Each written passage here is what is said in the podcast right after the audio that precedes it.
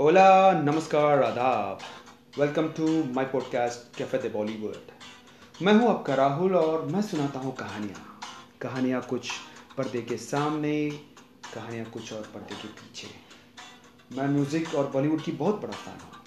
हर हफ़्ता हम बात करेंगे एक खूबसूरत मूवी के बारे में, जिसमें खूबसूरत गाने हो। आखिर जो भी मूड हो, जो भी रीज़न हो, और जो भी सीज़न हो यू नो वॉट गाना तो बनता यार।